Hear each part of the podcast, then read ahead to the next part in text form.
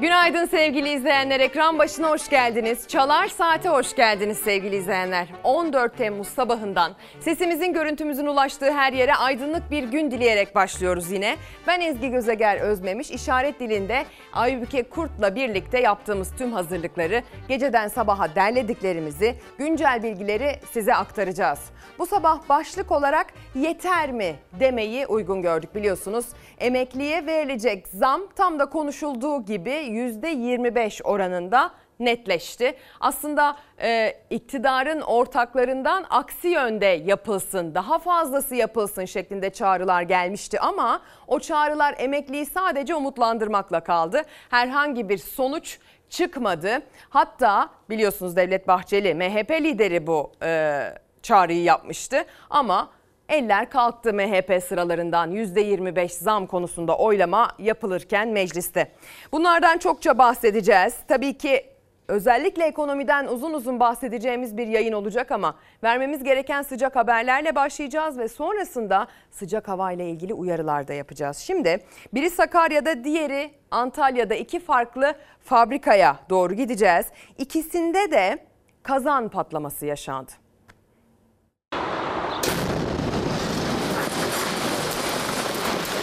Buhar kazanı bomba gibi patladı. 3 işçi alevlerin arasında kaldı. Sakarya Adapazarı'nda bir kereste fabrikasında yaşandı patlama. Akşam saat 19.50'de işçiler mesaideyken talaş makinesine buhar aktaran kazan bomba gibi patladı. Patlama sırasında kazanın hemen yanında çalışan işçiler vardı. Ortalık bir anda alev topuna döndü. 3 işçi kaçmaya bile fırsat bulamadı. Alevlerin arasında kaldı, yaralandı. İşçiler hastaneye kaldırılıp tedavi altına alındı. Orada yangın mı var arkadaşlar? Orada yangın mı var? Ya hiç kimse duymuyor ya.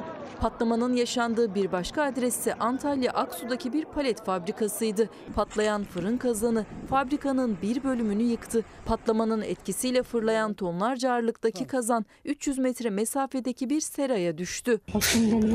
Boruları plastik değil ha, demir. Evet. Patlama sırasında fabrikada ve serada kimsenin olmaması faciayı önledi. Geçmiş olsun diyelim, facianın önlenmiş olduğunu vermek de bir şey ama tabii ki gecenin sıcak gelişmesi bu şekildeydi. Ölümden dönüldü sevgili izleyenler. Şimdi aslında bugünün en çok konuşulacak konu başlığıyla devam edelim. Emeklinin zam meselesine gelelim isterseniz. Gazetelerin pek çoğunda da zaten en çok bundan bahsediliyor. Evrensel Gazetesi "Emekliye açlık meclisten geçti" manşetiyle çıktı bugün. Milyonlarca emekliye sıfır zam meclisten geçti. Açlık sınırının 10.072 lira olduğu Türkiye'de en düşük emekli aylığı 7.500 lirada kaldı deniyor ve her gün daha yoksuluz başlığı da atılmış ve Didim'deki zam protestosundan bir fotoğraf aktarılıyor. Mecliste kabul edilen torba yasa emeklileri daha da yoksullaştıracak. Kök aylığı 3.500-4.500 lira düzeyinde olan ve ek ödeme alan milyonlarca emekli 7.500 lira almaya devam edecek. Emeklilerin beklentilerinin aksine seyyanen zam bulunmayan torbadan emeklilere resmi enflasyonun %13 altında zam çıktı diyor gazete. Bir diğer gazete Pencere Gazetesi, onun da manşetine bakalım sevgili izleyenler. O da emekliye verilmeyen zamdan bahseden gazetelerden bir tanesi. Bahçeli ikna oldu, emekli yıkıldı. Emekliler için enflasyona ilave olarak öngörülen %5,23'lük refah payını az bulan 8 binlik artışın aynısıyla emekli maaşlarına da yansıtılması beklentimiz ve talebimizdir ifadelerini kullanan Bahçeli söylediğinin tam tersini yaptı. Türkiye Büyük Millet Meclisi Genel Kurulu'nda emekli maaşları ile ilgili madde görüşülürken MHP %25 zam düzenlemesine evet dedi ve böylece 15 milyon emeklinin zammın yükseltilmesine ilişkin hayalleri de suya düştü. Bahçeli dün gün içinde NATO zirvesinden dönen Erdoğan'la Beştepe'de görüşmüş, görüşme emeklilerde zammın artacağı beklentisini yaratmıştı diyor. Hem o beklentiyi hem de beklentilerin bulamadığı karşılığı haberimizde izleyeceğiz.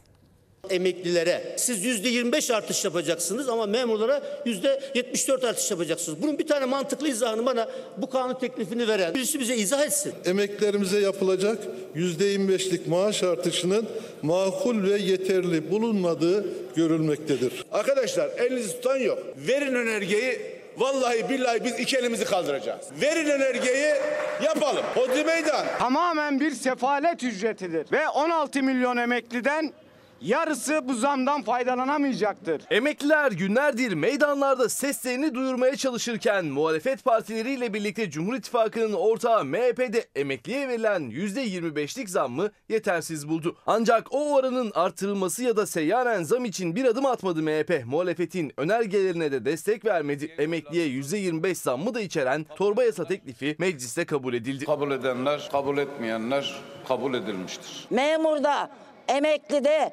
ekmeği aynı fiyata alıyor.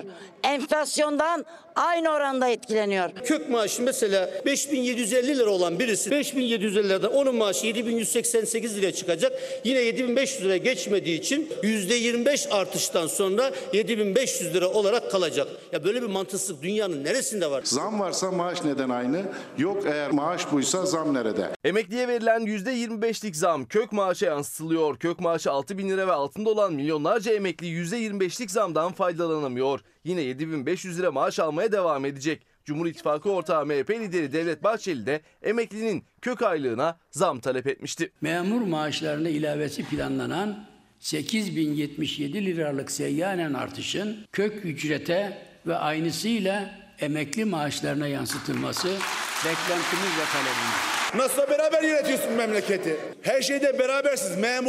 Memurun o emeklinin kök maaşından 8.077 lirayı esirgemeyin. En az 4.000 TL seyyanen zam hayata geçirilmelidir. Kabul edenler, kabul etmeyenler önerge kabul edilmemiştir. Bahçeli'nin 8.000 lira seyyanen zam talebine ilişkin ne MHP adım attı ne AK Parti. HDP'nin tüm emekli kök aylıklarına 4.000 lira seyyanen zam önergesine de Cumhur İttifakı ortakları destek vermedi. Dün de Erdoğan Bahçeli ile Beştepe'de bir araya geldi. Yapılan %25'lik maaş artışı gördüğümüz kadarıyla makul ve yeterli bulunmamıştır. Erdoğan Litvanya'dayken Bahçeli emeklilere 8.000 lira seyyanen zam çıkışı yapmıştı. Görüşmede emeklilere zam konusu gündeme geldi mi bilinmiyor ama gece saatlerinde emekliye %25 zammın da içinde olduğu torba yasanın geneli üzerinde oylama vardı mecliste. Emekli son anda bir düzenleme olur mu, zam oranı artar mı diye bekliyordu ama bekledikleri olmadı. Emekliye zam %25'te kaldı. Meclis Genel Kurulu'nda kabul edildi düzenleme. Peki verilen zamlar ne kadar işe yarıyor? Biraz da ona bakalım mı? Yeni Çağ Gazetesi bugün manşetten aslında bunu ele alıyor ve diyor ki asgari ücret 24 günde 9.711 liraya geriledi. Haziran'ın 20'sinde 11.402 lira olarak ilan edilen yeni asgari ücret daha çalışanın cebine girmeden euro bazında 1.690 TL eridi. Dolar bazındaki kayıpsa 1.229 lira oldu. Seçimden sonra piyasalardaki yükseliş aralıksız sürüyor. Gram altın 1.650 liraya rekor yeniledi çıkarak 29,65 seviyesine kadar çıkan euro da tarihi seviyeye geldi. Dolar da 26,15 TL'den işlem gördü. 20 Haziran'da yeni asgari ücret 11.402 lira olarak açıklanmıştı. O tarihte 1 euro 23 lira 62 kuruştu. Asgari ücretin karşılığı ise 442 euroydu. Bugün asgari ücret 385 euroya kadar geriledi diyor Yeni Çağ Gazetesi yaptığı bu kıyaslamada. Aslına bakarsanız tabii ki biz Türk lirasıyla ücretlendirilip Türk lirasıyla alışveriş yapan Türkiye Cumhuriyeti'nde yaşayan Türk vatandaşlarıyız. Ama bütün ara maddeler, bütün ham maddeler, bütün teknoloji ürünleri, bütün satın aldıklarımız neredeyse tamamı dolara, euroya bağlı olduğu için, üretici bir ülke olmaktan çok uzun zaman önce uzaklaştığımız için dolara yapılan bu zam sizin marketten aldığınız ya da manavdan aldığınız, pazar tezgahından aldığınız domatese kadar yansıyor sevgili izleyenler. Halis molis Çanakkale domatesi, bu ülkenin, bu toprakların meşhur domatesi diyorsunuz ama dolara endeksli. Şimdi o zaman biraz da özel sektöre bakalım. Asgari ücrete bu zam geldi. Her ne kadar erimiş de olsa adı var %34. Peki özel sektör, onlar da ara zam açıklamaları yapmaya başladı. Şirketim zam yapacak. Enflasyonun üzerinde yapacağından şüphem yok. Yeter diyorsunuz, bir ay sonra yetmiyor. Yüzde kaç bekliyorsunuz? Yani bir 25 falan 30 inşallah olur. Asgari ücret %34 zamlandı biliyorsunuz. Evet. Ekstra olaraktan söylüyorum. Başka türlü olmaz çünkü. En az bir %60 istiyorsunuz o zaman. Evet. Özel sektör çalışanlarının beklentisi yüksek. Asgari ücret zammından sonra şirketler bir ara zam yapıyor çalışanlarına. Oran %30'la %50 arasında değişiyor. Amaç aynı iş yerindeki asgari ücretliyle diğer çalışanların arasındaki ücret makasını korumak ve çalışanları yüksek enflasyona ezdirmemek. Ara zam alabildiniz mi? Alacağım bu ay. Asgari ücrete %34 geldi. Evet, bizi etkileyecek tabii. Biz asgari ücretin üstünden alıyoruz. Muhtemelen aynı oranda olur. Yeterli değil tabii ki. Yani asgari ücret ölçüsünde alacağız. Aynısı yansıtılacak. Çoğu şirket 20 Haziran'da yeni asgari ücret belli olur olmaz çalışmalara başladı. Son bir haftadır da çalışanlarına zam oranlarını bildiriyorlar. O şirketler arasında Türk Hava Yolları da var. Önce %21 olarak açıklandı ama sonra sendika devreye girdi. Ara zam oranı %41'e yükseltildi. Türkiye İş Bankası da çalışanlarına %30 zam yapma kararı aldı. Asgari ücrete zam geldikçe tabii normal ücretliye de zam yapıyorlar. Asgari ücret ve memur zamlarının ardından özel sektörde de ara zamlar başladı. Zam oranları şirkete göre değişse de çalışanın refahını düşünen şirketler daha yüksek oranda zam yapıyor çalışanlarına. Henüz almadım ama alacağım bu ay, zamlı çalışıyoruz. 34 geldi asgari ücret. 34 geldi, tamam. Bize de daha fazla bir tutar bekliyorum. Asla yeterli değil. Yüksek enflasyon nedeniyle yapılan zam çok geçmeden eriyor. Asgari ücret belirlendiğinde karşılığı $483'tü. Artık $436. 47 dolarlık erime 1229 liraya denk geliyor. Henüz ara zammın devreye girmediği özel sektördeki kayıpsa çok daha büyük. Döviz nedeniyle artan fiyatların altında eziliyor çalışanlar. Ocak ayında 20 bin lira alan çalışanın maaşı $1000 üstündeydi. Artık $764. Kayıp 8 bin liraya yakın. Geçen sene yapılmıştı. Yüzde kaç yapmışlardı? %62 gibi bir şey olmuştu. Daha iyi zam her zaman daha iyi olur. İşte şartlar ortada, şartlar biraz zor. Çalışanlar alabilecekleri en yüksek zammı istiyor. Çünkü her ay hem enflasyon hem döviz karşısında zam eriyor. 6 ayda bir yapılan zam bile yetersiz kalıyor. 6 ayda bir yapılıyor. Özel sektörlerde normal oldu. Zamı bu ay göreceğiz. Asgari ücretin bir tık üstü olabilir. Yetecek mi? İmkansız. Dedik ya, üretici bir ülke olmaktan çıktık. Dolayısıyla aslında sürekli aldığımız Türk lirasıyla aldığımız maaşı, Türk lirasıyla yaptığımız alışverişi, dolar kuru dolayısıyla sürekli bir kıyaslama içerisinde değerlendirmek zorundayız. Yani aslında bir hayalet gibi aramızda dolaşan, hayalet gibi cüzdanımızda, bütçemizde, varsa banka hesabımızdaki parada var olan, varlığını hissettiren bir döviz durumumuz var sevgili izleyenler. Halbuki üretsek ya da halbuki biz üreteni desteklesek, yani teknoloji üretmekten, işte yeni nesil cihazlar üretmekten, teknolojiyi yakalamaktan, ham madde üretmekten, ara ürün üretmekten de bahsediyoruz ama mesela üretmek istiyoruz. Biz artık bu ürettiğimizden kazanmak istiyoruz. Biz çiftçiliği bırakmak istemiyoruz diye adeta inim inim inleyen bir çiftçi kitlemiz de var bizim, sık sık dile getirdiğimiz sıkıntılarını. Şimdi Adana'ya doğru gideceğiz. CHP Adana Milletvekili ve Meclis Orman ve Köy İşleri Komisyonu üyesi Ayhan Barut, ayçiçeğinde hala alım fiyatının açıklanmamasına dikkat çekti. Ülkemizin en erkenci bölgesi olan Çukurova'da ayçiçeği hasatı başladı ve sürüyor. Ayçiçek üreticisi de hasat sevinci yaşayamıyor ve sevinci maalesef yine kursağında kaldı. Çiftçi hasadını gerçekleştiriyor ama ortada ne fiyat var ne de ürünü alan var. Ayçiçeği çok önemli bir ürün. Ham yağ ve yağ sanayisinin en önemli maddesidir. Geçen yıl ayçiçek üreticisi 1 kilogram ayçiçeğini 12 liraya kadar satmıştı. Bu sene ortada hala hazırda fiyat yok. Buğday üreticisini boğup bitirdikleri gibi şu anda da ayçiçek üreticisini boğup bitirmeye çalışıyorlar. Tarım kredi kooperatifleri ve çikovirlik gibi tesisler neyi bekliyorlar? Neden üreticinin elinden ürününü almıyorlar?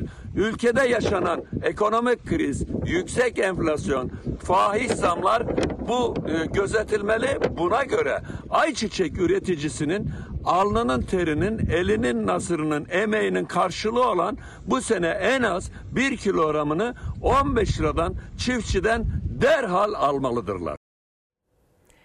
Milletvekilleri kendi bölgelerinden ses yükseltiyorlar. Özellikle kendi bölgelerinde üretilen ürünler üzerinden ses yükseltiyorlar. Geçtiğimiz günlerde buğday konusunda da yükselen sesleri ekrana taşımıştık. Buğday üreticisi de biliyorsunuz bir türlü randevu alamadığı için ya da randevu aldığı TMO'dan bir türlü onay alamadığı için tüccarın eline düşüyor. Onay alamıyor çünkü günlerdir beklemek zorunda kalan buğdayı nemli çıkıyor. Ve sonrasında 3 liradan 5 liradan çay parasına emek ürettiği buğdayı satmak zorunda kalıyor. Ayçiçek üreticisi için de geç olmadan bir fiyat açıklansın, onlar da tüccarın eline düşmesin çağrısı yine vekillerden geldi. Pek çok mesaj geliyor. Bir izleyicimiz demiş ki az evvel dolardan bahsederken aklıma dolarla mı maaş alıyorsunuz sorusu geldi demiş. Evet, bir dönem gerçekten dolarla mı maaş alıyorsunuz sorusu gündeme damgasını vurmuştu. Berat Albayrak o zaman ekonominin dümenindeydi, bu soruyu sormuştu. Bir de dolar 10 lira olacak ya 15 lira olacak ya şeklinde bir çıkışı vardı. O da böyle kulaklarımızda unutamadığımız şekilde çınlamaya devam ediyor, öyle değil mi? Euro neredeyse 30 olacak. Düşünün, dolar 25'i zorluyor. Şimdi Kosova'ya doğru gideceğiz. Parlamentodan bir görüntü ekrana taşımak için sevgili izleyenler. Benzerleri bizde de yaşanıyor tabii.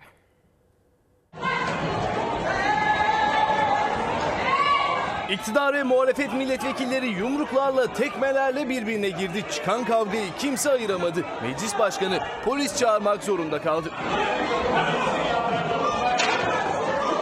Kosova parlamentosunda dün gergin bir oturum vardı. İki parti arasında yapıldığı iddia edilen bir görüşmeye dair ses kaydı yayınlanmasıyla artan siyasi tansiyon mecliste milletvekillerine de yansıdı.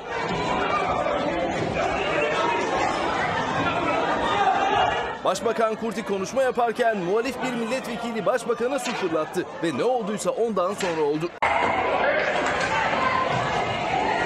Maliye Bakanı tansiyonu düşürmeye çalışsa da o da yumruklardan nasibini aldı. Milletvekilleri tekmelerle, yumruklarla kavga etti.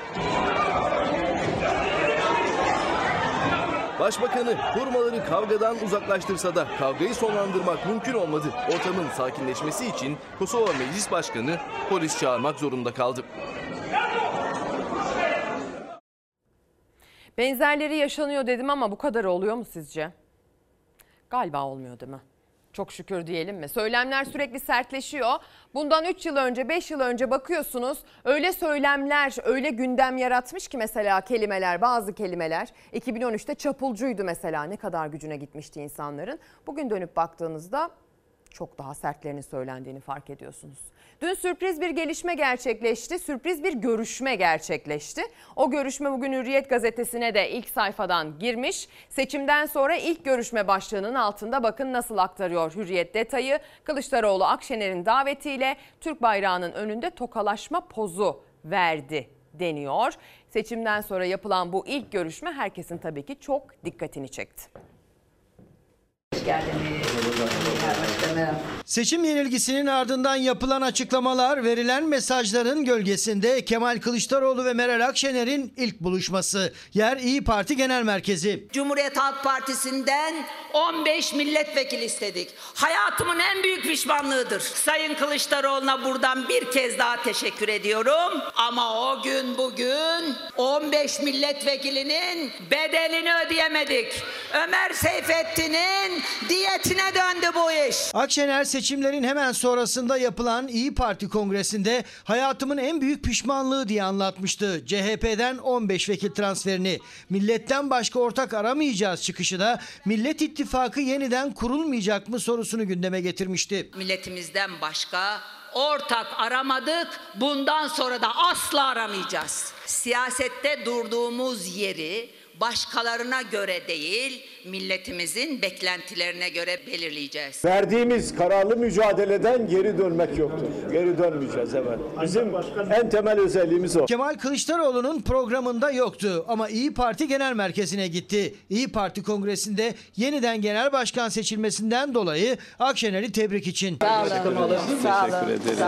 Yaklaşık 50 dakika süren sürpriz görüşme sonrası açıklama yapılmadı ama iki liderin buluşması 2000 2024 Mart'ında yapılacak yerel seçimler öncesi olası bir işbirliği için ısınma turu olarak yorumlandı. Bakalım ısınma turu nereye varacak sevgili izleyenler? Tabii ki iki partinin yerel seçimde ittifak yapmasına kaçınılmaz gözüyle bakılıyor şimdilik, ama tabii ki siyasette 24 saat bile çok uzun bir süreç Türkiye söz konusu olduğunda. Dolayısıyla zaman gösterecek. Nasıl bir yol haritası çizilecek yaklaşan bir sonraki yerel seçime giderken. Gelen mesajlar var. Yeter mi başlığını attık. Yeter mi başlığına emekli izleyicilerimiz bolca mesaj gönderiyor. Nusret Büyükbaş onlardan bir tanesi. Ben memur emeklisiyim. Maaşım asgari ücret seviyesine geldi. 4 kişiyiz. Yeter mi diyor. Siz söyleyin Nusret Bey. Yeter mi? Yetiyor mu? Yetecek mi? Bakalım, göreceğiz. Gelen mesajlar da pek yetecekmiş gibi bir intiba ben edinmedim açıkçası. Kimse yeteceğini düşünmüyor. Bir izleyicimiz demiş ki yeter ama emekli sokağa çıkmaz, torununa hediye almaz, et yemez, tatil yapmazsa yeter diyor bir izleyici göndermiş. Seçim konusunda emeklilere sitemeden çok fazla izleyicimiz var. Günlerdir aslında emeklilerin zam oranları konuşulurken bu ve benzeri mesajlar çok fazla geliyor.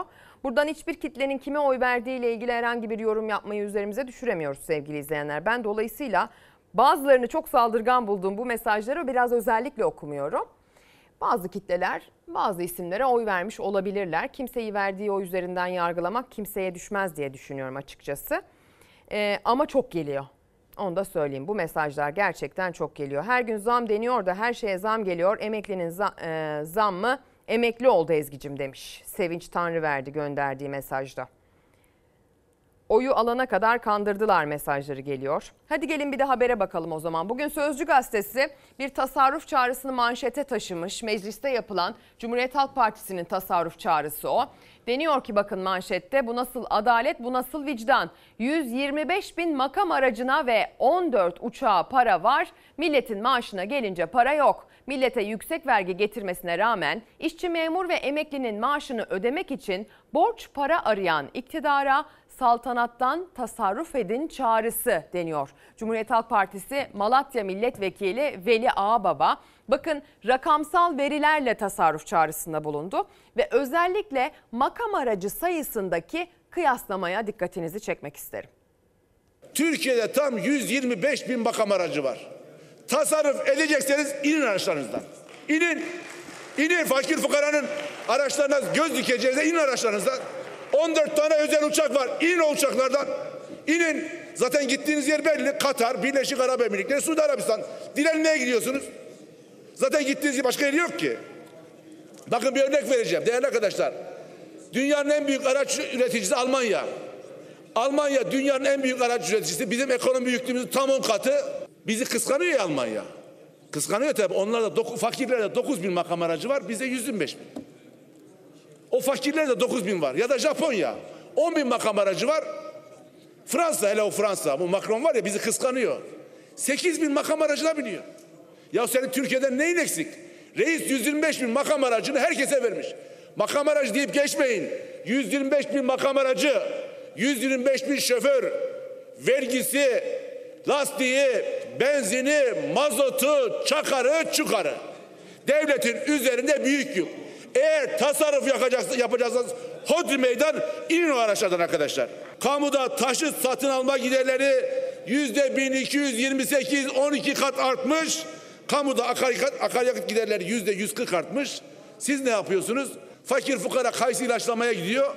Ondan vergi almaya kalkıyorsunuz. Çorap satan esnaftan vergi almaya kalkıyorsunuz.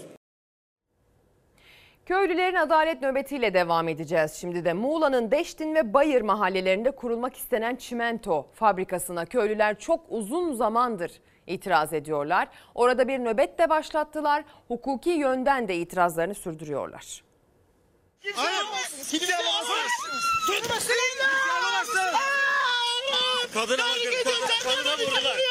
Muğla 2 Nolu İdare Mahkemesi adalet dağıtması amacıyla kurulmuş adil bir mahkemenin yapması gerekeni yine yapmayıp çimentocu şirketin inşaat faaliyetini durdurması için verilmesi gereken yürütmeyi durdurma kararını yine vermedi, inşaatın devam etmesine teşvik etmiş oldu. Tam 1,5 yıldır sürüyor mücadeleleri. Köylerini, ağaçlarını korumak için başlattıkları nöbette Muğlalı köylüler jandarmayla karşı karşıya kalmıştı. Köylüler bu kez mahkeme önünde adalet nöbeti başlattı. Bir an önce yürütmeyi durdurma kararı verilmesini ve bilirkişi heyetinin verdiği raporu da baz alarak ikinci ÇED olumlu raporunun iptalini istediler. İkinci ÇED raporu iptal edilene kadar direnişimizi mahkeme önünde sürdürmeye devam edeceğiz. Muğla'nın Deştin ve Bayır mahallelerine çimento fabrikası kurulmak isteniyor. Fabrika için verilen ÇED olumlu kararına köylüler karşı çıkmış ve kararın iptali için dava açılmıştı. Gece gündüz soğukta nöbet tuttular. Açılan davanın sonucunu beklerken devam eden çalışmaları durdurmaya çalıştılar. Zaman zaman sert müdahaleyle karşılaştılar. Kadına ve köylüye şu anda yapılanları görüyorsunuz. Sabahın 4'ünü beklediler. Köylülerin beklediği bilirkişi raporuna itiraz davası sonuçlandı. Birinci ÇED raporu iptal edildi. Ancak köylülerin iddiasına göre onlardan gizlenen bir ikinci ÇED olumlu raporu verildi ve fabrika inşaatına ara vermeden devam etti. Çimentocu şirket yürütmeyi durdurma kararı da verilmediği için bunu fırsat bilerek inşaatı bitirmek için var gücüyle çalışmaktadır. Oysa ilk raporun iptal kararında çimento fabrikasının kurulması halinde oluşacak olan toz etkisinin tarımsal açıdan çevredeki ekili ve dikili tarım arazilerini ve ekolojik bütünlük çerçevesinde tüm canlıları zincirleme olumsuz etkileyeceğine karar verilmişti. Köylüler ikinci raporunda iptal edilmesi için mahkeme önünde adalet nöbetine başladı. Muğla cennet kalacak, Deştin çayı özgür akacaktır. Devam edelim sevgili izleyenler. Bir diğer adalet arayışının hikayesiyle devam edeceğiz ama bu sefer mesele biraz sağlıkla ilgili. Cumhuriyet Gazetesi'nin ikinci detayına da bakalım. Sağlıktan bahsetmişken bu haberi okumak da okumamak da olmaz. Hekime ulaşılamıyor. AKP'nin yanlış politikaları birinci derece sağlık hizmetini çökertti diyor Cumhuriyet Gazetesi. İktidarın sağlıkta dönüşüm programı krize yol açtı. Aile hekimi başına 3.306 nüfusun düştüğü belirlendi. Toplumun yarısı tansiyon ve kolesterol ölçümü, kan şekeri takibi gibi koruyucu sağlık hizmetlerine ulaşamıyor. Kadınların %65'i mamografi taraması yaptıramıyor denmiş. Giderlerse gitsinler mi denmişti? O muydu cümle? Şimdi Iğdır'a doğru gideceğiz. Bir bebek 2 ay önce dünyaya geldi. Doğdu doğalı. Çocuk sürekli ağrıyor, ağlıyor. Neden ağlıyormuş biliyor musunuz? İğne varmış vücudunda. Şuradan çıktı. Çıkan yeri iğnenin. Zaten büyük bir ihtimal doğumda oldu bu olay. Çünkü 2 aydır çocuk tamamıyla huzursuz. Hani sürekli kucakta ya da memede. Ne bileyim hani uykusuzdur, şudur, budur diyerekten bilemiyorduk. Ne gaz sancısından ne de karnı aç olduğu için ağlıyordu Adem bebek. Ailesi bacağını kanlar içinde gördüğünde anladı şok eden gerçeği. Bebeklerinin huzursuzluğunun nedeni bacağına batan enjektör iğnesiydi. Çok şükür hani Allah'ın mucizesi diyoruz biz buna. Çıkmayabilirdi de, içinde de kalabilirdi. Küçük bir şeyle atlattık. Hani çok büyük şeyler de olabilirdi. Iğdır'da yaşayan Göktere ailesi 3. çocuklarını kucaklarına aldıklarında yaşadıkları mutluluğun tarifi yoktu. Ancak bir sorun vardı. Bebek normalden farklı ve fazlasıyla huzursuzdu. Sürekli ağlıyor. Uykusundan uyanacak kadar acı çekiyordu. Bacağında sinek ısırığına benzeyen bir şişlik vardı sadece. Dedik sinek ısırmıştır ya da böcek yemiştir falan. Sonra umursamadık o gün, öyle geçti. Ertesi günü otururken işte altını falan değiştirdiğimizde orada açtığımda pantolonun kanlar içinde gördüm orayı ve iğnenin ucu çıkmıştı. Biz demir parçası zannettik, öyle elimizde şey yaparken çektik, çıkarttık ki enjektör iğnesi çıktı. Aile ucu çıkan iğneyi çıkardı. Adem bebeği 2 ay önce doğduğu Iğdır Devlet Hastanesi'ne götürdüler. Yaşadıklarını anlattıklarında aldıkları cevapla ikinci şoku yaşadılar. Acile gittiğimizde doktorlar işte yok siz yapmışsınızdır, işte yakınlarınız batırmıştır, parka götürmüşsünüzdür falan filan saçma sapan şeyler söylediler. Enjektör iğnesi neyse ki Adem bebeğin bacağında kalıcı bir hasar bırakmadı. Gökdere ailesi hastaneden şikayetçi oldu. İlgilenilmesini istiyorum. Daha büyük şeyler gelebilirdi başımıza. Başka çocuklar başına gelmesin. Benim çocuğum mucize bir şekilde kurtardı ama. Çok ucuz atlatılmış gerçekten, geçmiş olsun diyelim. Şimdi bir de biraz gururlanalım mı isterseniz? Bir sporcumuzla gururlanacağız.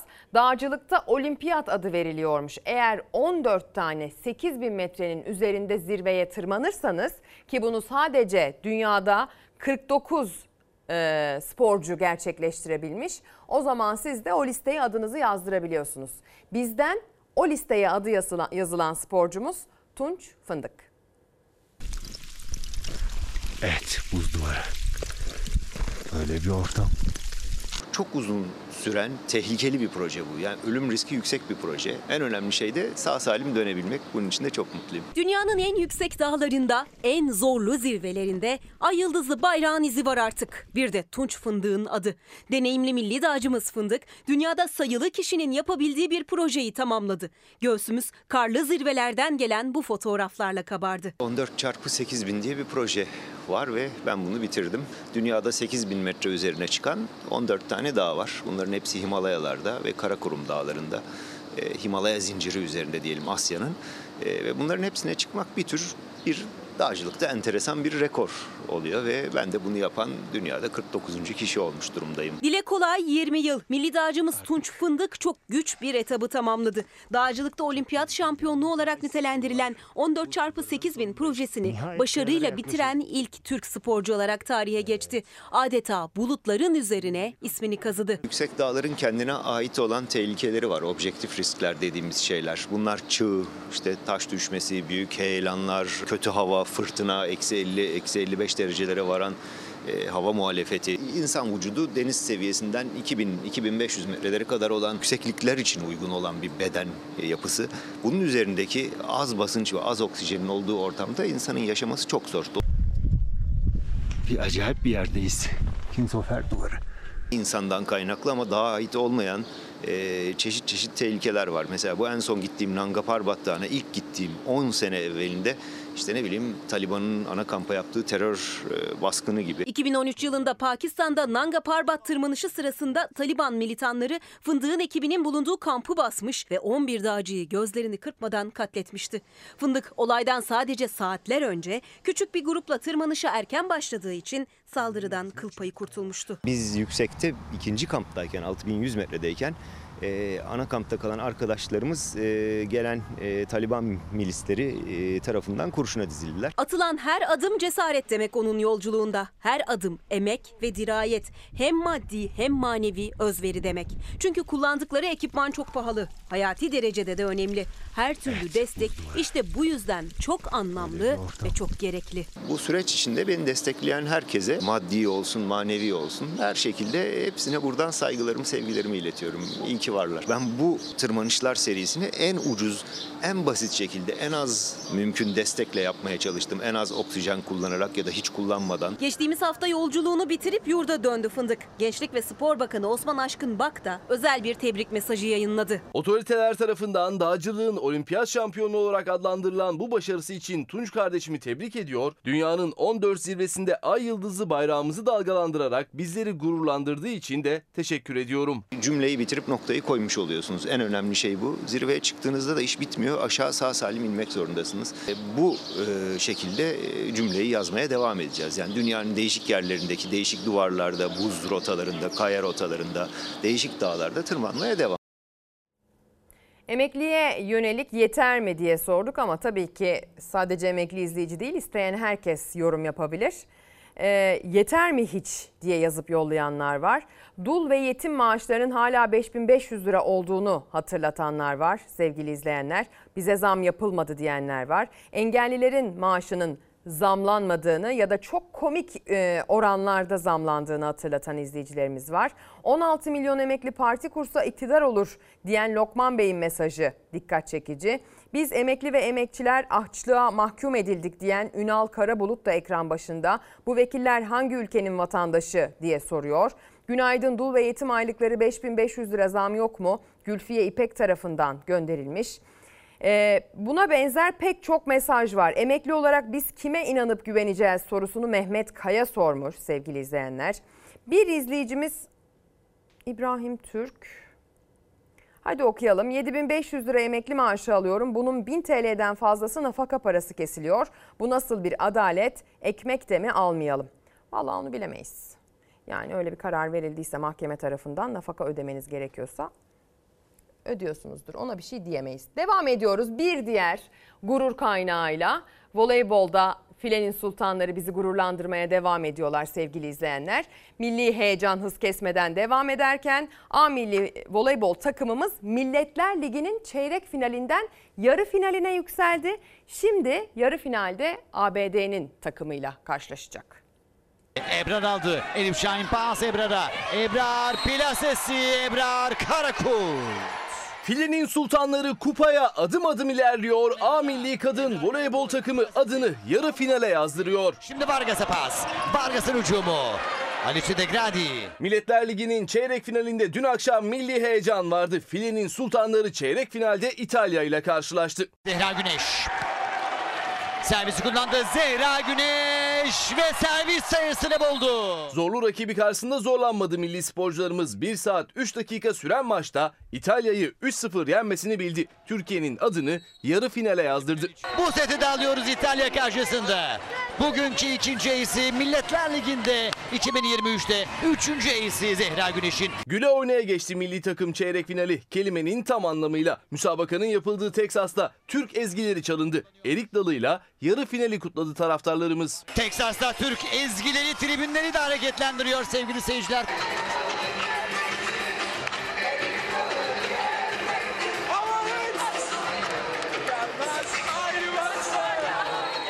A milli voleybol takımımız şimdi cumartesiyi pazara bağlayan gece Türkiye saatiyle 3'te yarı finalde Amerika Birleşik Devletleri ile karşı karşıya gelecek. Cennari plase geliyor. Blok arkasında Ebrar plase geldi Elif Şahin'den. Avantaj topunu kullanmaya çalışacağız şimdi. Gizem Örge alıyor. Elif Şahin verdi pasını Vargas'a. Vargas plase. Savunma açılmıştı. Havuza bıraktı. Tebrik ediyoruz, gurur duymaya. Aynı çatı altında ortak sevinçlere ihtiyacımız var. Çok teşekkür ediyoruz. Can Kaynardağ yeter mi yetmez tabii. Daha çok zam yapmalılar yanlış anlaşılmasın. Maaşlardan bahsetmiyorum, ürün ve hizmet zamlarından bahsediyorum. Biz ettik biz bulduk şikayet etmeyelim demiş. Genelde yeter mi sorusuna emeklilerden çokça cevap geliyor ama genç bir izleyicimizden de bir mesaj gelmiş. Biraz benim içim buruldu bakalım siz ne düşüneceksiniz.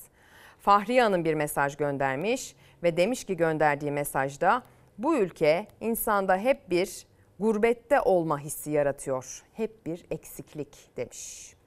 Şimdi bunu düşünerek reklama gidelim. Reklamdan sonra aktaracağımız çok fazla haberimiz var. Yapacağımız meteorolojik uyarılar var. Önemli bir yayın konuğumuz var. Bunları da hatırlatalım. Reklamdan sonra buluşalım. Günaydın sevgili izleyenler. Bir kez daha ekran başına hoş geldiniz. Çalar Saat'e kaldığımız yerden devam ediyoruz. Ekonomiden bolca bahsedeceğimizi söylemiştim. Sizin de evlerinizde konu komşuyla sohbet ederken, sevdiklerinizle, akrabalarınızla, aile içinde konuşurken ekonomiden bolca bahsetmek zorunda kaldığınızı biliyoruz. Dolayısıyla görevimiz size ayna tutmak. Zaten gönderdiğiniz mesajlar da pek çok duruma ayna tutar cinsten. Dolayısıyla biz de hem mesajlarınızı okuyacağız hem haberleri aktaracağız. Yeter mi başlığının altına biriken mesajların ağırlıklı olarak emeklileri kapsadığını görüyoruz.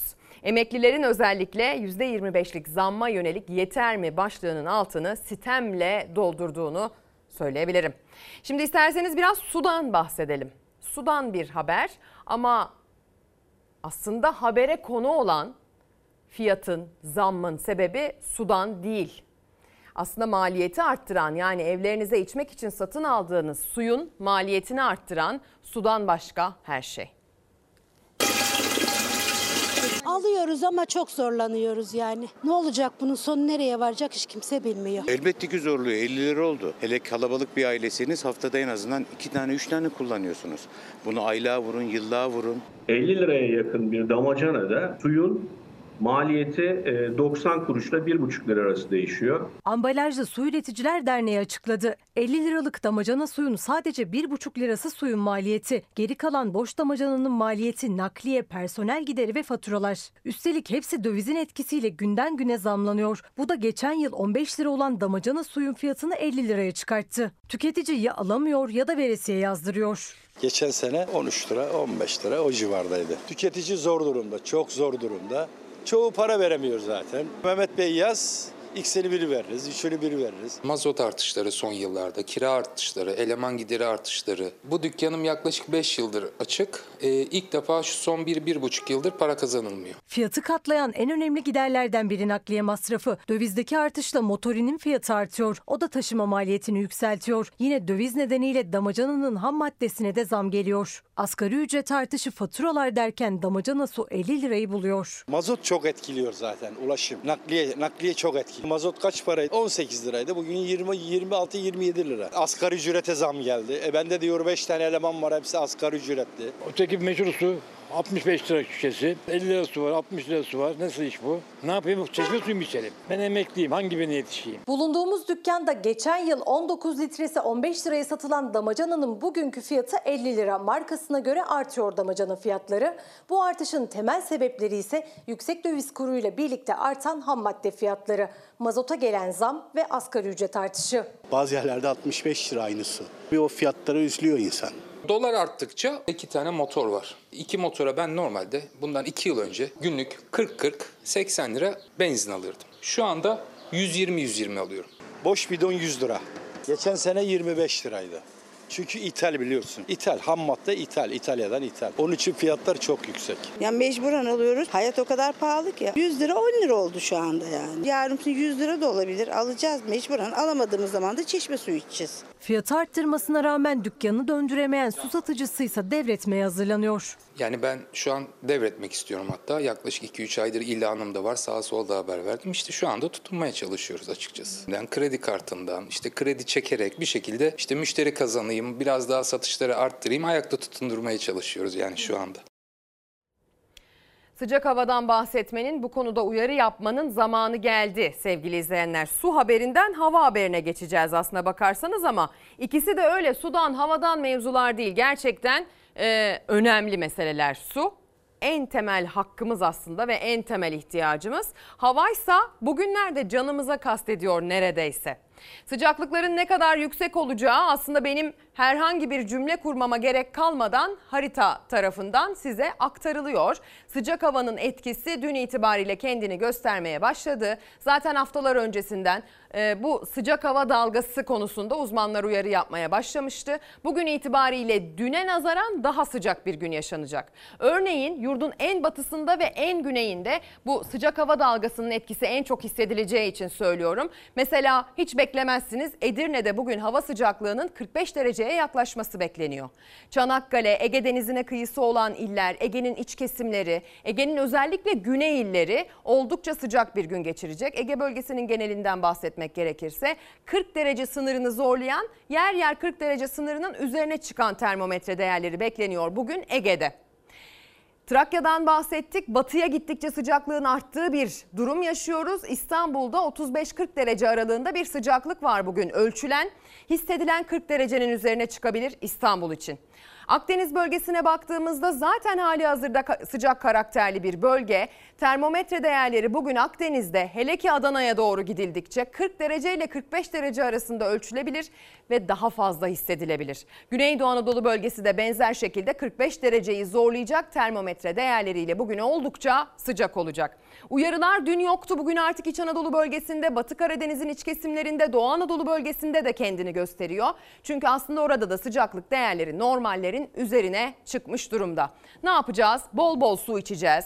Dar, naylonlu, içinde plastik içerik olan kıyafetler tercih etmeyeceğiz. Açık renkli giyineceğiz, şapka takacağız. Dışarıda vakit geçirmek zorundaysak önlemlerimizi muhakkak alacağız. Mümkünse dışarıda vakit geçirmeyeceğiz sevgili izleyenler. İsterseniz bu dışarıda vakit geçirme zorunluluğuna dair bir haberimizi izleyelim. Uzmanların uyarıları da var ne yapmak gerektiği konusunda. Sonrasında hafta sonunun havasından da bahsedelim. sıcak, çok sıcak. Çok terledim ya. Oh, fena terledim. Biz emekli adamız, evde sıkılıyoruz yani. Dışarı çıksak en azından dışarı çıkmak bedava. Klima bizim için lüks. Klimayla biz böyle bakışıyoruz devamlı. Ağaç gölgelerini seçmeye çalışıyoruz. Kavurucu sıcaklar geldi. Türkiye'yi etkisi altına almaya başladı. Meteoroloji uyardı. Marmara, Ege ve Akdeniz'de sıcaklığın mevsim normallerinin 5 ila 10 derece üzerine çıkması bekleniyor. Özellikle bugün için ciddi uyarı var. Yaşlılar ve çocuklar, diyabet hastalığı, yüksek tansiyon, kalp rahatsızlığı, astım gibi kronik rahatsızlıkları olanlar sıcak çarpması için yüksek risk grubundadır. Bu gruptakilerin gün içinde sıcaklığın yüksek seviyelere ulaştığı saatlerde dışarıya çıkmamalarını öneriyoruz. Kaç yaşındasınız? 79. Hastalık çok. Tansiyon var, kalp var. Yok. Ben kendimi koruyorum. Nasıl? Yani ben şimdi mesela sahilin oralarına giderim. Gölge olan yerleri seçerim. Aşırı sıcağa maruz kalanlarda sıvı kaybını yerine koymaları için su içimiyle birlikte tuz ve benzeri mineralleri de takviye etmelerini önermekteyiz. Bugün hava sıcaklığı Ege ve Akdeniz'de 43-44 dereceye kadar çıkacak. AKOM'dan da çöl sıcaklarına karşı İstanbullulara uyarı geldi. Hissedilen sıcaklığın ölçülenin 10 derece üstüne çıkabileceği belirtildi. Saat 10 ile 16 arasında dışarı çıkılmaması öneriliyor. Mecbur kaldım da çıktım, yoksa çıkmam. Nasıl korunuyorsunuz sıcaktan? Bak, şapkamı aldım başıma. Belli ki sadece sıcak değil, nem oranı da çok yüksek. Böylece gölgede de güneşin altında da nefes almak çok zor oluyor. Uzmanlar mecbur kalmadıkça dışarı çıkmayın diyor. Mecbur olanlarsa bulurlarsa bir ağacın gölgesinde, bulamazlarsa binaların gölgesinden ilerlemeye çalışıyor. Çalıştığım için mecburen çıkıyorum. Nasıl koruyorsunuz kendiniz sıcak? İşte gölge yerlerde durarak. Binanın gölgesine sığınıyorsunuz. Evet. Çalışmasanız bugün dışarı çıkar mıydınız? Muhtemelen çıkmazdım. Şapka yok, saç yok. Böyle idare ediyoruz gölgede gezerek. Oturmuşsunuz güneşin alnına. İşte güneşi özledik. Kış sert geçti. Aramız iyi sıcaklarla. Soğuk olmasın, doğalgaz faturası ödeyemiyoruz. Sıcağı biriktiriyoruz. Barajlarda suyu biriktirdi ama bu sene beklenen yağışlar olmadı. İstanbul barajlarındaki doluluk şimdiden %42'nin altına düştü. Geçen yıl aynı tarihte %71,51'di. Aşırı sıcaklarla buharlaşma tehlikesi de büyüyor. Güneş yanıyoruz hayatım. Bugünün haritasını aktardık az önce. Hafta sonuna bakalım. Bakın bugünle kıyaslandığında yarının haritası biraz daha az sıcak hava uyarısı içeriyor. Bu da aslında sıcaklıkların birkaç derece düşeceği ve normaller seviyesine gerileceği anlamına geliyor. Özellikle İç Anadolu bölgesinde, Marmara'da. Ama yine nedir? Mesela Akdeniz bölgesinde, Güneydoğu Anadolu bölgesinde, Ege bölgesinin özellikle güneyinde oldukça sıcak bir gün yaşanacaktır yine cumartesi günü. Hemen pazara bakalım hızlıca. Pazar günü de benzer şekilde sıcak hava şeklindeki uyarı haritaya kendini göstermiş, damgasını vurmuş durumda. Dolayısıyla hani birkaç derece sıcaklıkların düşeceğini haritaları kıyaslayarak aslında siz de görebilirsiniz. Ama yaz boyunca aslında bu uyarıya dikkat etmekte fayda var. Çok sıcak havalarda ya da günün en sıcak saatlerinde kendimizi güneşten korumamız gerekiyor. Hanımlar, özellikle deniz kenarında tatil yapma fırsatı bulanlar, imkanı olanlar güneşin altında güneşlenmeye de bayılırlar ama söylemek lazım, yaşlandırır efendim güneş. Ona da dikkat etmek lazım. Şimdi devam edelim. Şanlıurfa diyeceğim size. Şanlıurfa biliyorsunuz 6 Şubat'ta Kahramanmaraş merkezli depremlerden oldukça yüksek oranda etkilenen illerden bir tanesiydi. Sonrasında hemen hemen 20 gün sonra bir sel felaketiyle gündeme geldi. Sel felaketinde ise odak noktası aslında çok yakın zamanda açılışı yapılmış, Cumhurbaşkanı Erdoğan'ın açılışına bizzat katıldığı bir alt geçitti. O alt geçit, o sel felaketi sırasında suyla dolunca 8 kişinin mezarı haline geldi. Peki o alt geçidi yapan müteahhit hesap verdi mi? Neden bunun böyle olduğunu açıkladı mı? Bununla ilgili bir yargı süreci sürdürüldü mü? Yoksa tam tersi mi oldu? Ödüllendirildi mi?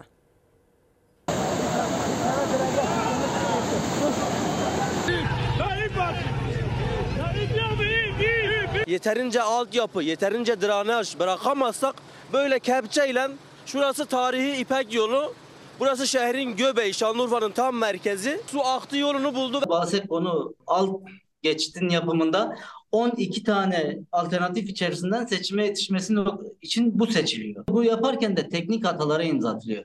Sel felaketinden sonra da zaten bunu gördük. Kaybettiğimiz insanlar kaybettikleriyle kaldılar. Abide Köprülü Kavşağı'nı yapan firması bugün Hatay'da da konut yapım ihalesini almış bulunmaktadır. 15 Mart'taki sel faciasında Şanlıurfa'nın merkezinde Abide Köprülü Kavşağı ve alt geçidinde 8 kişi hayatını kaybetti. Alt geçidi yapan müteahhit yargılanmadığı gibi Hatay'daki deprem konutlarının ihalesi de 532 milyon liraya o firmaya verildi.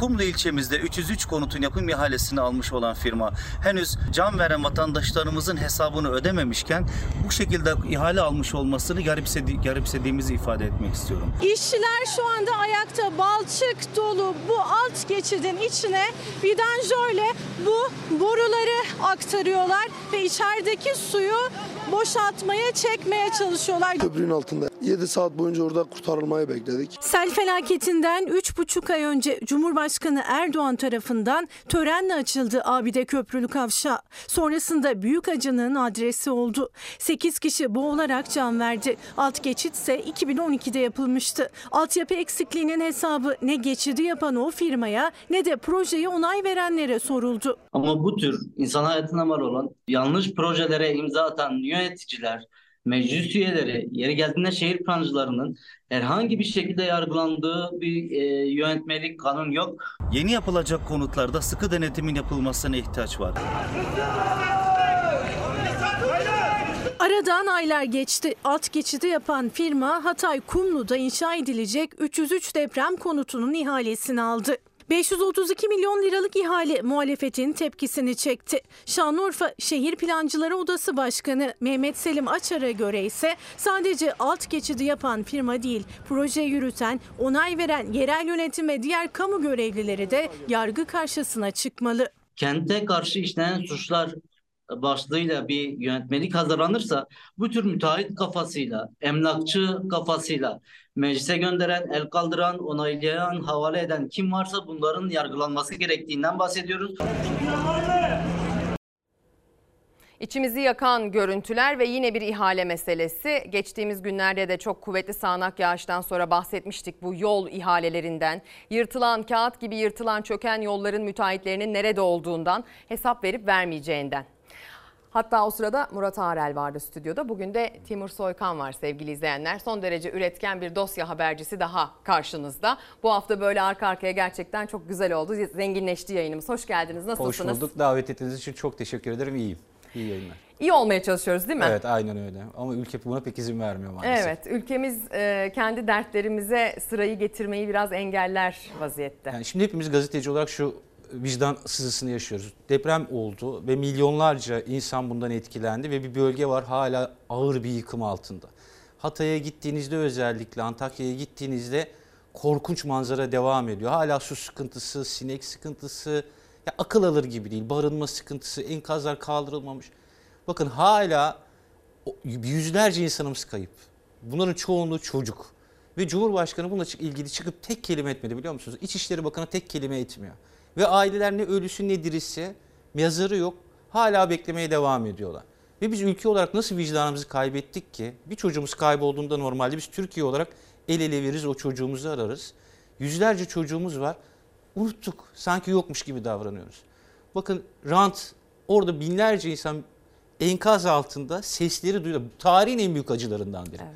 Yani sesinizi duyuyorsunuz, yakınınızın sesini duyuyorsunuz, onu alamıyorsunuz ve ölümünü dinliyorsunuz. Daha büyük bir acı yok. Ama bu acı yaşandı ülkede. Oraya 3 gün boyunca kimse gitmedi. O insanlar yalnızlık içinde öldüler. Ve bugün gördüğünüz gibi ihalelerle, rantlardan bahsediyoruz, yeni binalardan bahsediyoruz ve yargılanmıyorlar. Yargılanmıyorlar. Aksine toplumun bir kesimi de "oh olsun" diyen bir kesim var. Ya, akıl alır gibi değil. Evet, yani evet. Oy verdiniz, şey yap. Ya sanki bütün insanlar şey gerçekten akıl dışı. Akıl dışı. Yani bu ülkenin vicdanı ile ilgili çok ciddi bir sıkıntı var. Bu ülke bu komadan çıkmak zorunda. Katılıyorum. Son derece üretken bir gazeteciyi ağırlamanın heyecanı içerisindeyim. Ben biraz onlardan da bahsetmek istiyorum. Tabii, müsaade ederseniz. Timur Soykan biliyorsunuz geçtiğimiz yıl yaptığı bir özel haberle aslında gündeme damga vurdu ve pek çok ödül de aldı. Basın Konseyi'nin basın özgürlüğü ödülünü aldı. Çağdaş Yaşamı Destekleme Derneği'nin basın dalında verdiği ilk ödüllerden biri sanırım. Murat Arel'le birlikte aldınız o ödülü de. Habere konu olan mesele de tabii ki bir kadının aslında geçmişe yönelik verdiği ve aslında tek başına verdiği bir hukuki mücadeleydi. Bir hemcins olarak aslında bu açıdan da çok teşekkür etmek istiyorum size. Çünkü çok kolay değildir öyle bir tarikat yapılanmasının içerisinde yetişip o istismara maruz kalıp sonra bir şekilde oradan çıkmayı başarıp bunlar zaten çok zorken bir de en sonunda buna dair geriye dönük bir hukuki mücadele başlatmak çok çok çok zordur. Siz bu anlamda o hanımefendinin, bugün artık bir hanımefendiden bahsediyoruz, çocuk yaşta uğradığı istismarı aslında Türkiye'nin gündemine taşıdınız. Ve gerçekten de çok gündem oldu. Bazen çok önemli şeyler işte az evvelki örnek gibi gündemde kendine yer bulamıyor. Hani o açıdan da çok başarılı bir işti bence. Evet. Dolayısıyla ödüller de çok haklıydı.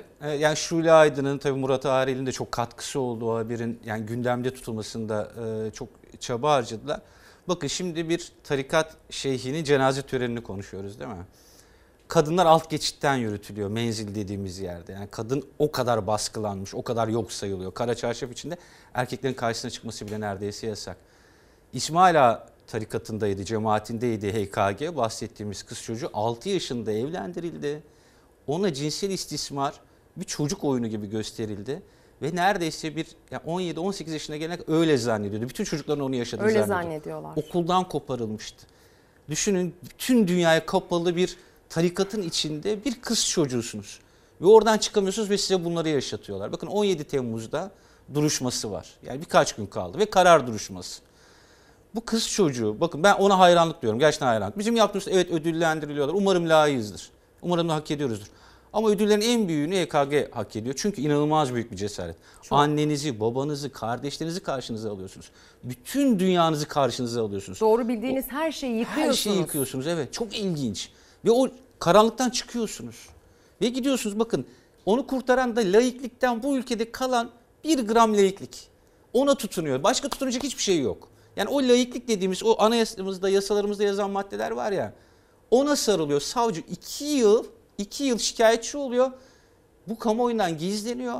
Ve o sapıklar, yani ona bunu yaşatan sapıklara 2 yıl hiçbir şey yapılmıyor. Onlar çocukların arasında durmaya devam ediyor. Ancak kamuoyunda gündem olunca sağ olsun Aile ve Sosyal Hizmetler Bakanlığı gerçekten çok iyi sahip çıktı alanda. Ben de o dipnotu düşmek isterim. Evet, yani gerçekten onlara teşekkür ediyoruz anlamda. Yani sahip çıkmak anlamında gerçekten. Yargı sürecini de takip ediyorlar. Umarım, bakın umarım bu seçim sonuçlarından sonra da ve bu tarikatların bu örgütlü yapısının müdahalesiyle haksız hukuksuz bir kararla karşılaşmayız. Çünkü orada bizim haberlerimiz, kamuoyu tepkisinden her şeyden daha önemli bir şey var. Laikliğin bir kırıntısıyla kurtulmuş bir kız çocuğumuz var. Kendini yeni hayat kuran. Bir de şöyle bir önemi var ama yaptığınız haberin.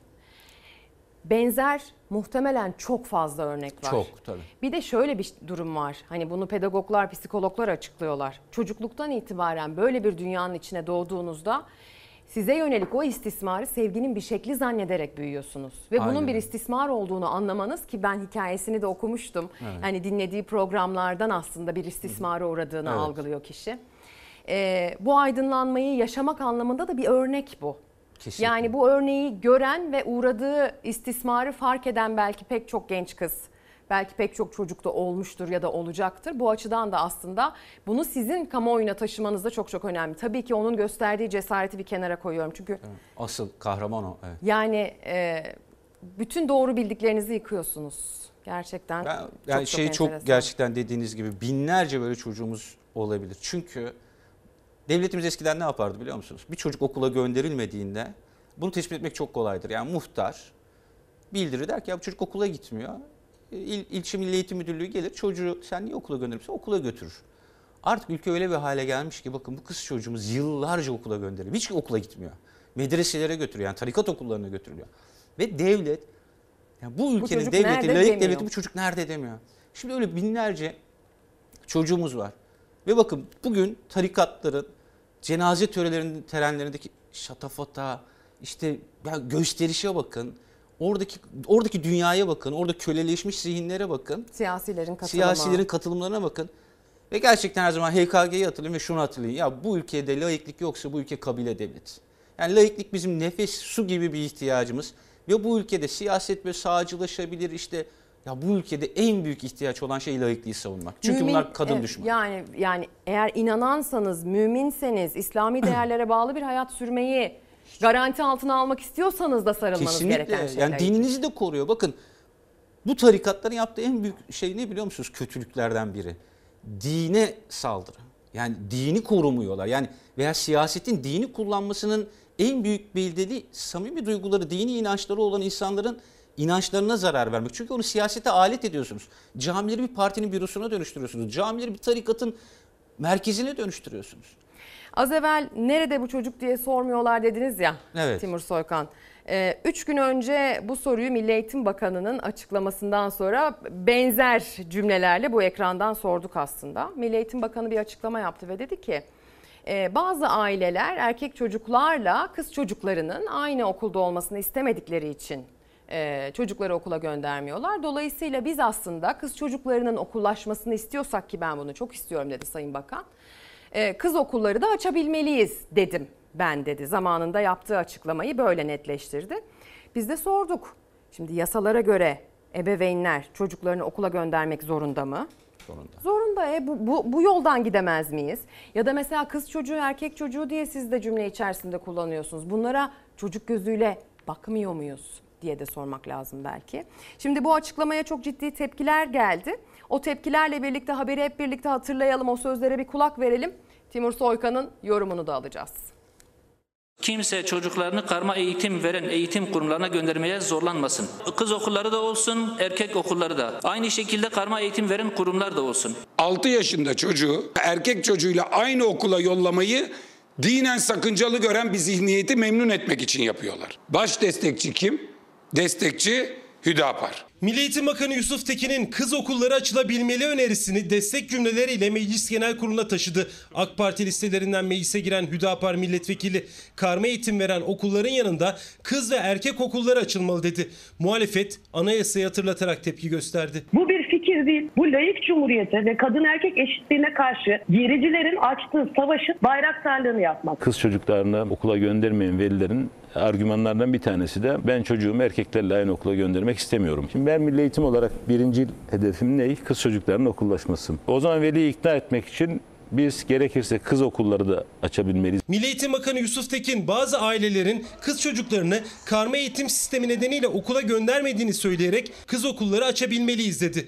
Muhalefet de eğitim sendikaları da tepkili. Okullarda kız ve erkek çocuklarını ayrıştırmanın kendisi gelecekte kız çocuklarına yönelik baskının ya da saldırıların dozunun daha da artmasına yol açacaktır. Veli isterse çocuğunu kız okullarına gönderebilmeli, isterse erkeklerin gittiği okullara gönderebilmeli. Böyle bir açıklamayı yapabilen bir zatın Türkiye Cumhuriyeti'nin bakanı diye o koltukta bir dakika bile oturamaması gerekir. Çünkü bu da geldi bu meclisin kürsüsünden laik cumhuriyete sahip çıkacağına dair namusu ve şerefi üzerine bir ant içti. Bu antla bile çelişen başlı başına bir açıklama. Sayın Milli Eğitim Bakanı'nın karma eğitim ile ilgili söylediklerine biz de katılıyoruz. Kimse çocuklarını karma eğitim veren eğitim kurumlarına göndermeye zorlanmasın. Türkiye Cumhuriyeti Anayasası burada. Türkiye Cumhuriyeti Devleti laik, demokratik bir sosyal hukuk devletidir. Muhalefet karma eğitime karşı kız ve erkek okulları önermenin anayasanın laiklik ilkesine aykırı olduğunu söylerken Milli Eğitim Bakanı'nın ardından Hüdapar'da kız okullarının açılması talebini genel kurulda dile getirdi. İnsanımız çocuğunu hangisine göndermek istiyorsa göndersin. İstediği hassasiyet ve anlayışla yetiştirsin. Bu tercih hakkı bütün anne ve babaların en doğal hakkıdır.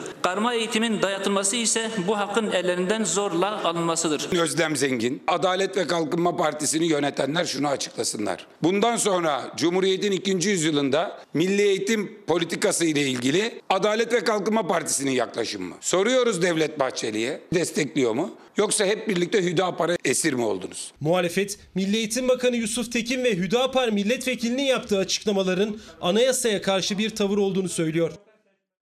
2022 yılında HKG'nin hikayesini gündeme taşıyan, bu özel haberiyle de pek çok ödül alan, dediğim gibi az evvel de söylediğim gibi son derece üretken bir gazeteci Timur Soykan.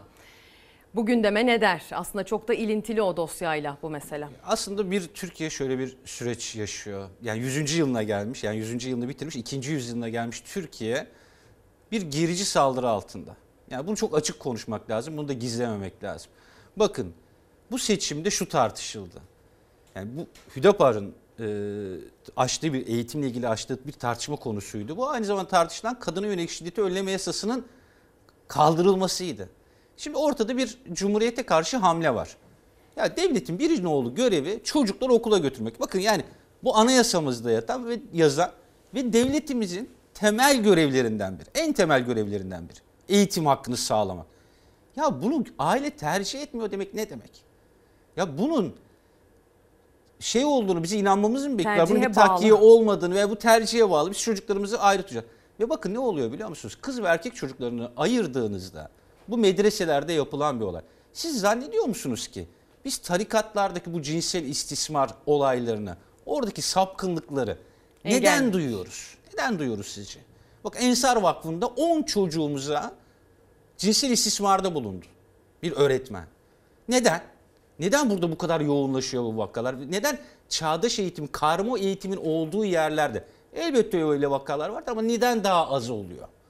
Bunun bir nedeni var. Bunun bir bilimsel açıklaması da var. Yani var. Çocukların gelişimiyle ilgili, kimliklerinin oluşmasıyla ilgili akran veya işte karşı cinsten temas kurma, onunla diyalog, bunlar en temel beceriler. Okul hayatın provasıdır bir yönüyle. Kesinlikle. Hayatı prova ederken kadınla erkeği ayırırsanız provasını yapmayan gerçek hayatta karşılaştığında nasıl davranacağını bilemiyor belki. Bilemiyor ve toplumda zaten bakın toplumumuzda bu ne neden doğuruyor? Bunun pek çok aşaması var. Nedenlerinden sadece bir tanesini söyleyeyim.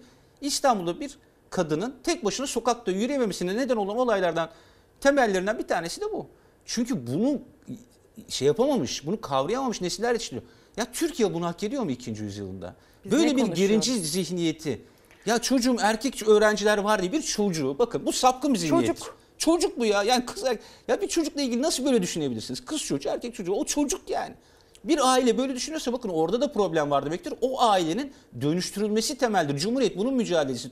Cumhuriyet modernleşmenin, birey olmanın, kadın haklarının, eşitliğin mücadelesidir. Ama şimdi onunla bir mücadele veriliyor ve gerçekten mecliste bunu çok örneğini göreceğiz. Çok gerici bir ittifak iktidarda.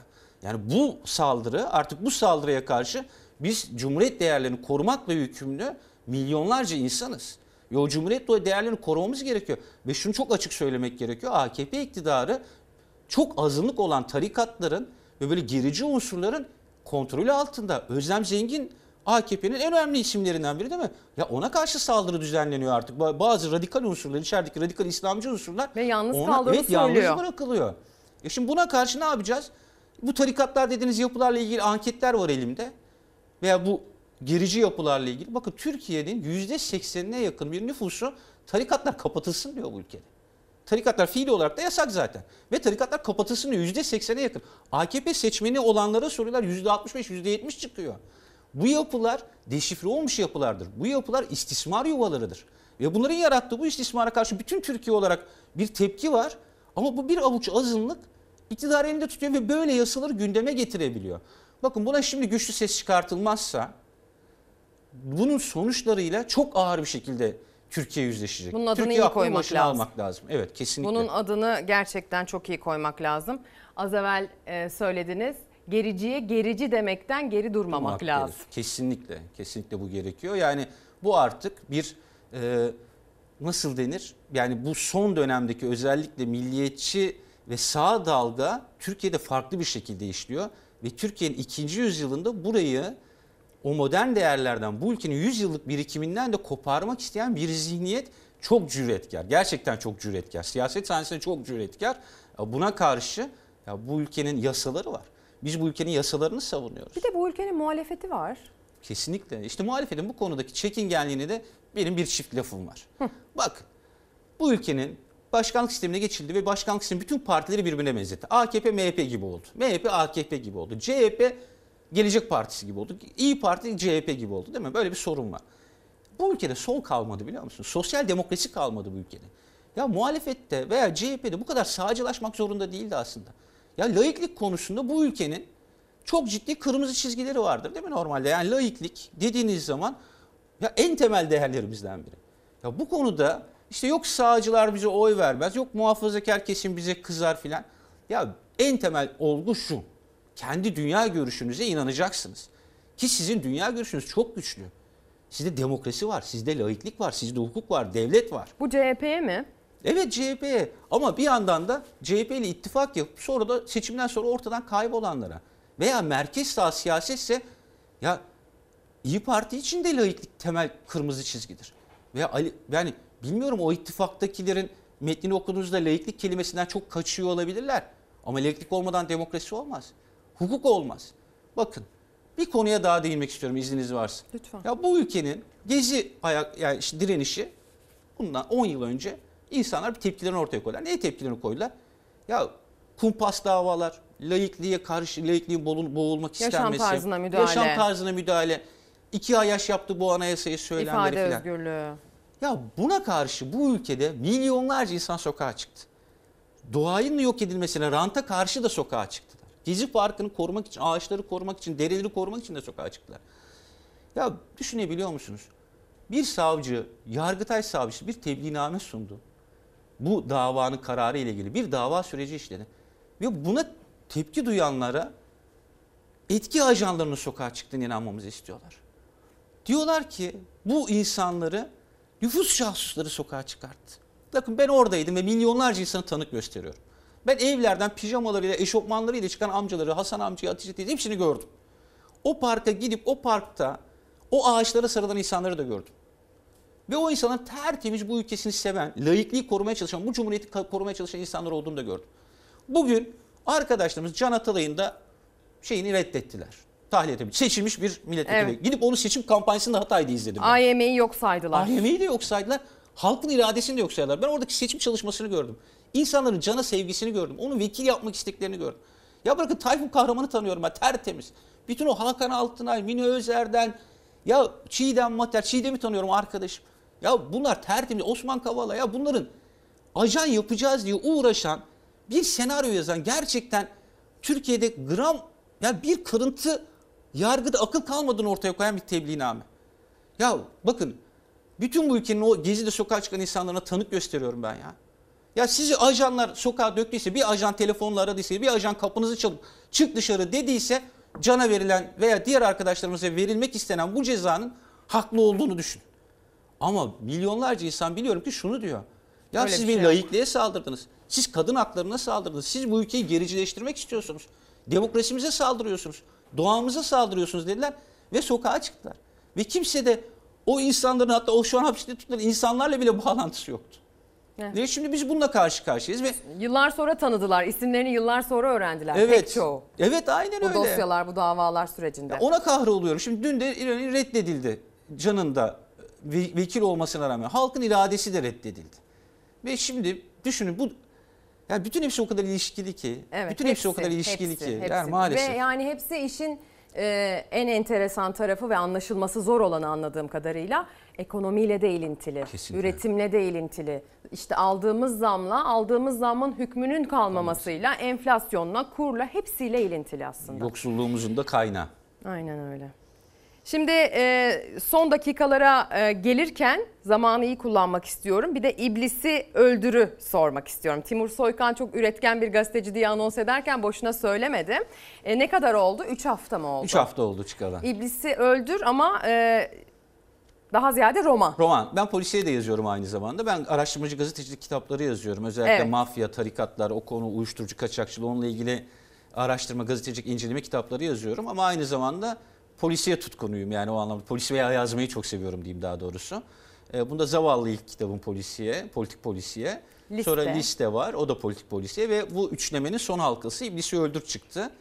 Aslında bu konuştuğumuz konuların politik atmosferinde, yani Türkiye'nin 2013'ten itibaren politik sürecinde geçen katil kim hikayeleri. Yani suç örgütünün gizemleri ve o cinayetleri bir polisiye okurun keyifle okuyup sonunda bir sürpriz, merak uyanacak ve sonunda bir sürprizle gerçeği öğreneceği, kitaplar kaleme almaya çalışıyorum. Yolu açık olsun. Hayırlı çok uğurlu olsun. Ederim. Çok sağ olun. Çok sağ olun. Bir tane imzalatabilmeyi çok isterdim. Sonraya randevusunu, onu borçlu olayım oradan. Şey, alacaklı olayım daha doğrusu. Tabii, o konuda. Onun sözünü almış olayım. Tabii. Burada bir sürü insanı şahit göstererek.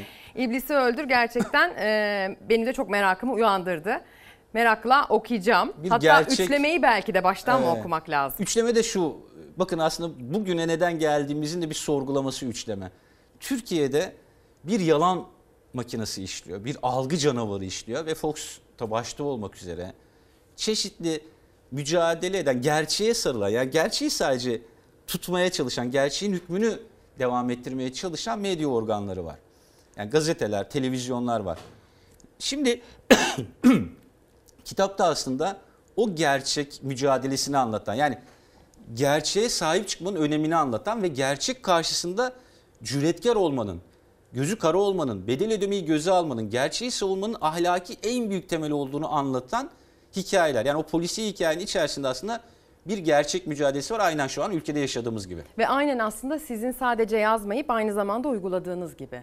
Gerçek karşısında hem cüretkar olup hem de onu alıp bir dosya halinde gündeme taşımak aslında sizin de sadece yazdığınız bir şey değil, yaptığınız bir şey aynı zamanda. Ve şunu bence ülkenin bilmesi gerekiyor. Bakın bu kötülükler, bu kötülük organizasyonları, ülkenin bu antidemokratik hali çok güçlü olduğu için bunun failleri olmuyor. Onlar halkın gücü karşısında kağıttan kaplan, onlar kumlar kalelerinde oynuyorlar aslında. Burada bunu yaratan, ülkeye bu kötülüğü yaratan şey sessizlik. Herkes sessiz kaldığı için HKG'nin çığlığı kahramanlık olmak zorunda. Veya gazetecilik, biz kahramanız, biz gazetecilik yapıyoruz. Yani sadece işimizi yapıyoruz hep beraber. Aynı cümleleri kuruyoruz biz de hep. Aynı işi yapıyoruz, yani bir işimiz sadece bu. Ama gelip birileri kahraman istiyorlar. Yok, kahramanla gerek yok. Bütün ülkenin konuşmasına ihtiyacı var. Kimsenin sessiz kalmamasına ihtiyacı var. Çok teşekkür ediyorum Tunç Fındık. İyi ki varsınız bu ülke için. Siz de iyi ki varsınız. İyi ki Fox TV'de var. Çok teşekkür ediyorum. Sağ olun. Güzel bir final oldu bugünün yayını ile ilgili diye düşünüyorum sevgili izleyenler. Bu konuyu aslında konuşmaya yarın da devam edeceğiz. Yine özel bir konukla diyelim. Yarın saat 8.30'da görüşünceye dek hoşça kalın.